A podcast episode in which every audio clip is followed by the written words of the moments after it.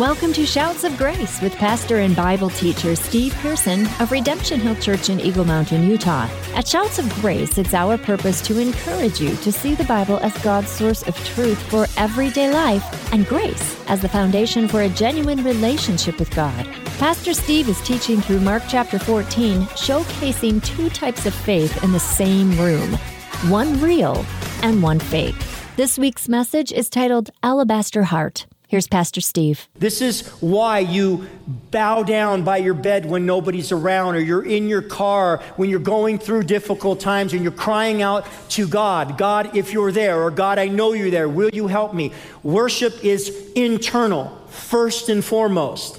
But also, you guys, it exists externally. And there is a real desire for every person to express worship and to engage in worship externally, which in part is what you just did, right? In part is, is, is not just singing, but it's living a life where you're, you're portraying to people what God has done inside of you. And when we contrast those two, the internal part of worship that's just you and the external, which we do in front of other people, a problem comes to the surface. What am I talking about?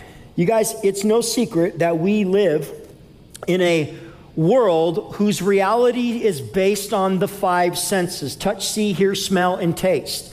Right? This is the reality of the natural world. All of us are in it. And because we're a part of that world, we find that it is a powerful way to determine the validity of our experiences, right? When you see something, you hear something, you feel something, you sense that it's real. And when you consider genuine worship, you guys, there's a part in all of us that validates that worship externally. What do I mean? Some of you come from a background where you validated the worship of God, um, you know, by what you could touch. Maybe you had little icons, or maybe you had statues that you bowed down, or maybe you know you had beads that you rubbed, rubbed together, right? Or whatever it is. You know, you, you had something that you could touch, and you viewed that as worship. You guys, oftentimes we validate worship by what we can see.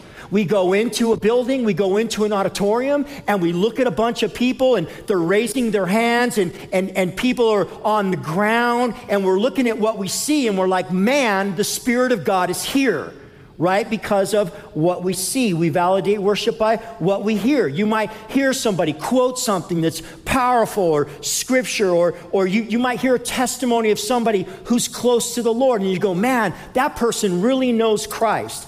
You see, you guys, all of us, all of us are in close proximity to the external parts of worship because we experience all parts of life through those five senses. Therefore, we validate genuine worship through those five senses. But genuine worship, you guys, is not merely a natural experience. It's not something that you can touch, feel, hear. It's not something that's present, but it's supernatural.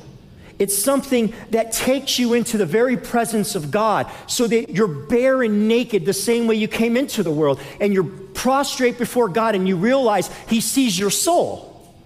He sees your soul. He just doesn't see what you wear and what you dress and what you say. He sees the inside of you, the deepest part of your core. And he knows who you are. He knows you more than your wife knows you. He knows you more than your husband knows you, more than your kids know you. He knows you. And when you get to that place with God, listen, there are no five senses, they don't exist. Because you worship God in spirit. So you can't literally touch him, but man, can you feel his touch? You, you can't see him, for a, fle- for a spirit does not have flesh and blood, but man, do you not see God? 1 Corinthians 2:14 puts it this way: The natural person does not understand the things of the spirit of God, for they are foolishness to him, and he is not able to understand them because those things are spiritually discerned. The word natural man there is where we get the word soul. And the soul of a person is their mind, their intellect, their emotions. And so, what God is saying here is look, the soul of a person, their natural mind and their understanding can't understand God.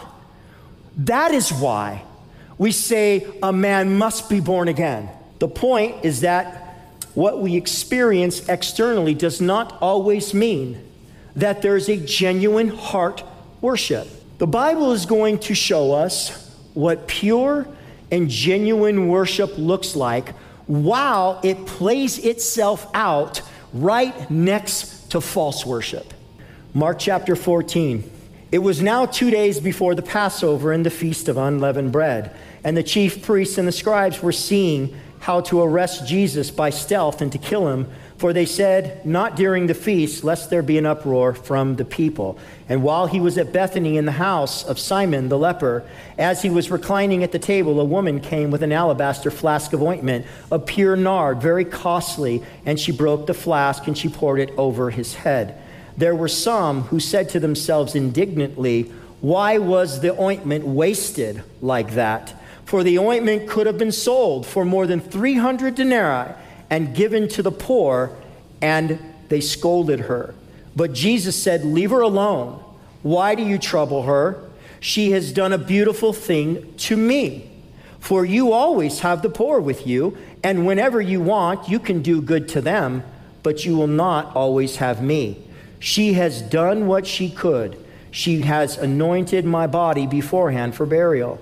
And truly I say to you, wherever the gospel is proclaimed in this whole world, what she has done will be told in memory of her.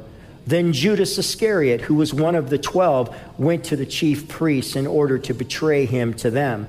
And when they heard it, they were glad and promised to give him money, and he sought an opportunity to betray him. And on the first day of unleavened bread, when they sacrificed the Passover lamb, his disciples said to him, Where will you have us go and prepare for you to eat the Passover? And he sent two of his disciples and said to them, Go into the city, and a man carrying a jar of water will meet you. Follow him. And wherever he enters, say to the master of the house, The teacher says, Where is my guest room? where I may eat the Passover with my disciples. And he will show you a large upper room furnished and ready. There, prepare for us. Verse 16 And the disciples set out and went into the city and found it just as he had told them, and they prepared the Passover. And when it was evening, he came with the twelve. And as they were reclining at the table and eating, Jesus said, Truly I say to you, one of you at this table will betray me one who is eating with me. They began to be sorrowful, and they said to him one after another, Is it I? He said to them, It is the one of the twelve, one who is dipping bread into the dish with me. For the Son of Man goes as it is written of him, but woe to the man by whom the Son of Man is betrayed. It would have been better that that man had not ever been born. And as they were eating, he took the bread, and after blessing it, he broke it and he gave it to them, and he said, This is my body. And then he took the cup, and when he had given thanks, he gave it to them, and, he, and they all drank of it. And he said to them, This is my blood of the covenant, which is poured out for many. Truly I say to you, I will not drink again of the fruit of the vine until the day when I drink anew in the kingdom of God. Two very different portraits of worship, side by side with each other one was more genuine than anybody in that room had ever witnessed in their life. They'd never seen anything like it. The other was as fake as it gets, and nobody knew it.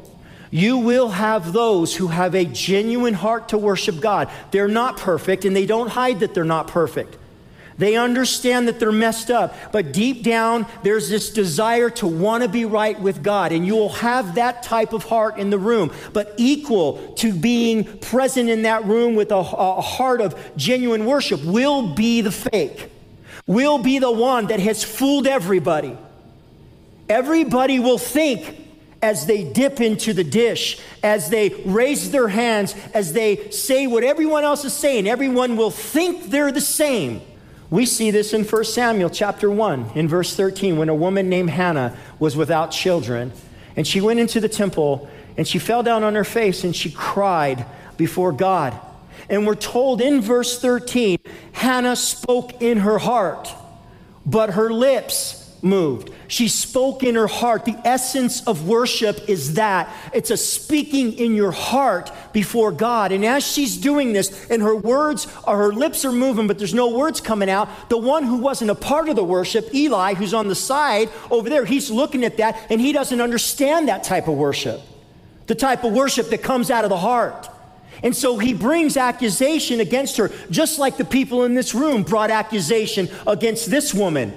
And he says to her, Woman, why are you drunk in the house of the Lord? And she explained to him, I'm not drunk, sir. I'm in deep mourning.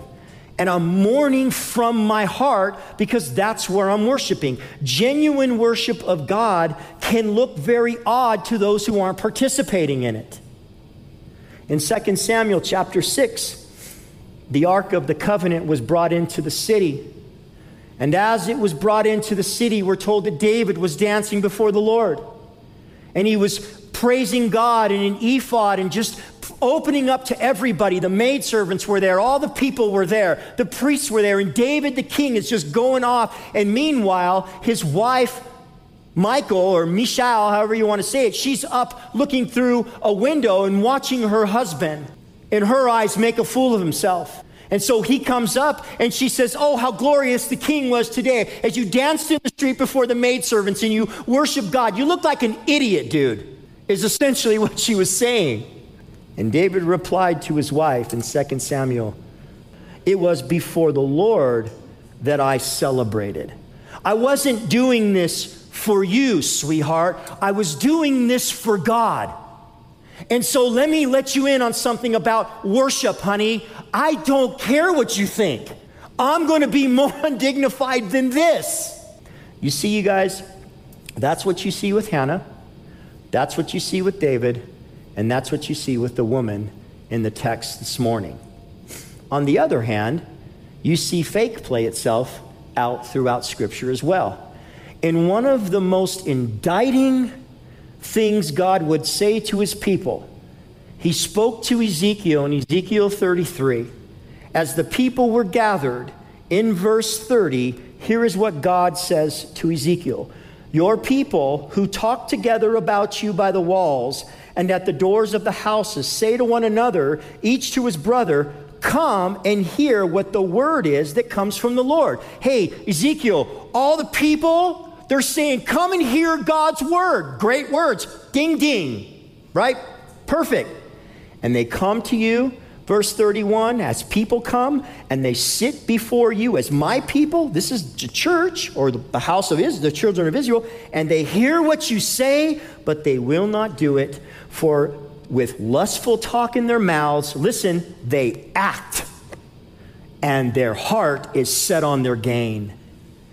And then he says, And behold, you are like to one of them, a stringed, a stringed lustful song with a beautiful voice that plays well on the instruments, for they hear what you say, but they will not do it. Let me interpret it in 2023. Ezekiel, go into the house of God and watch this. They're jumping up and down and they're praising, and this is the most amazing thing. And you're just this wonderful speaker, and these songs are amazing, and they act because their heart is set somewhere else.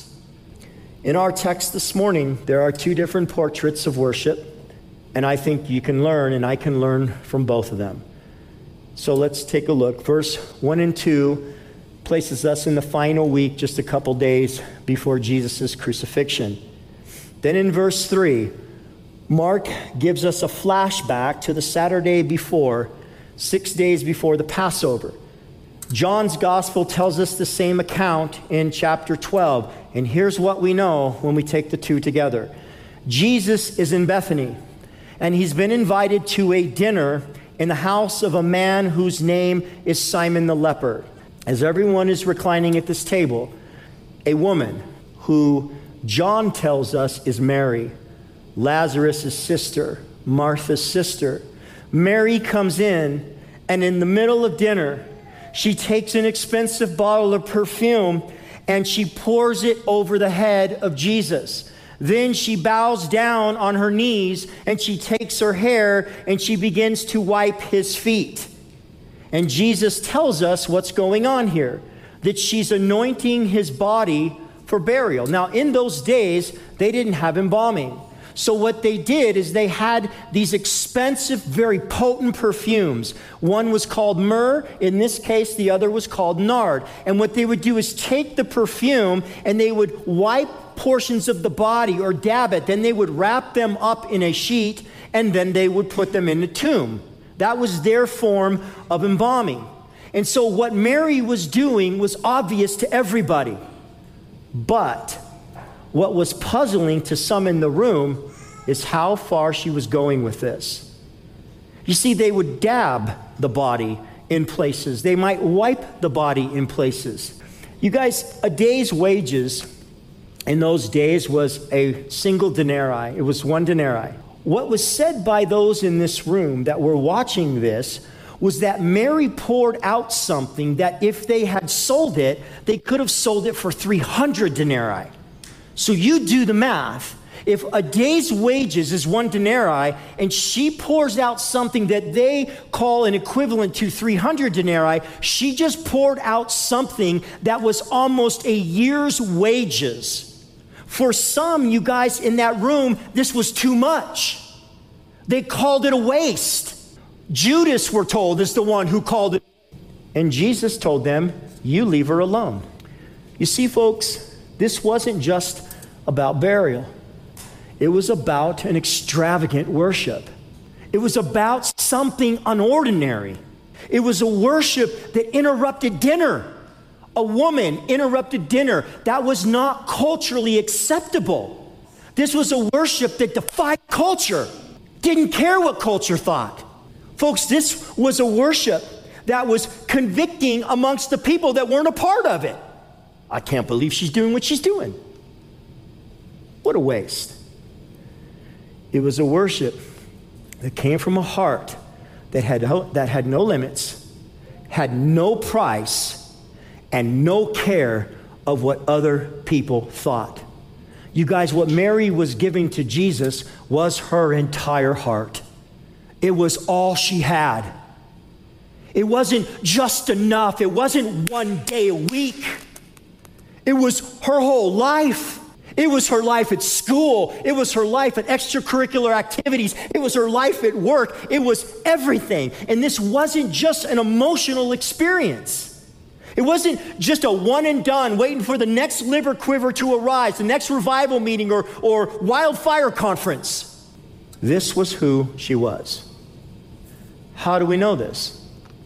Because we're told that a couple years before this, in Luke chapter 10, verse 39, she sat at Jesus' feet and, quote, listened to his teaching. She listened to his teaching. In other words, folks, before she bowed in sacrificial adoration, she sat and learned who she was adoring. She sat and learned who he was. She, she just didn't go off her emotions.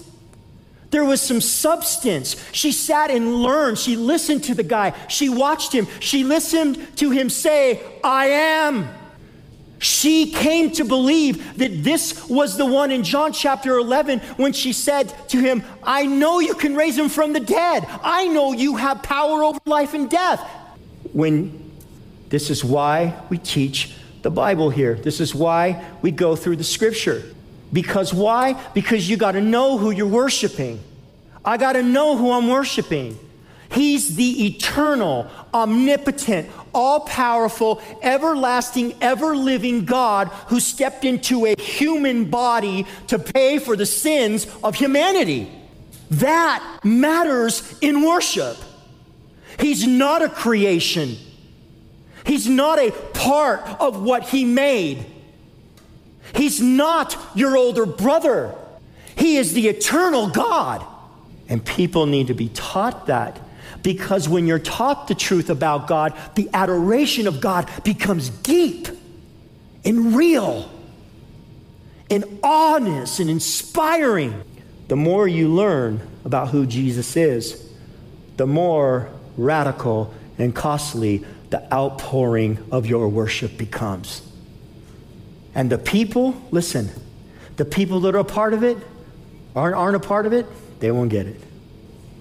Folks, there's no shortcut to experiencing this type of worship. You must invest and you must hear God's word. You must know who you're worshiping. And I will tell you this if you're in a church, you're watching online, you're visiting, if you're in a church and you're not receiving a steady dose and ingestion of God's word from the Bible, listen, you're not going to know who you're worshiping and you're not going to know how to worship. You're going to put it together. You're going to assemble the parts in your five senses. You're going to assemble the parts in your own mind with your own emotion being the basis by which you worship. And when that happens, look, look right here, I'll just be honest with you, you get weird. You get really weird. God tells us how to worship. And if I don't do it His way, listen, it doesn't matter how much emotion I put into it, the outpouring of that worship will be shallow. It'll be shallow with no content whatsoever because you don't know who it is.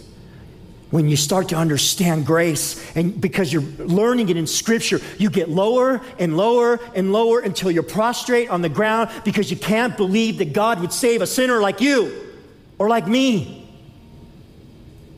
And then what happens is the truth that the more sin abounds, grace abounds even more and he hooks you. The text shows us that pure heart worship was in that room and what it looked like. But interestingly, right next to the pure worship in the same room, we see the false worship.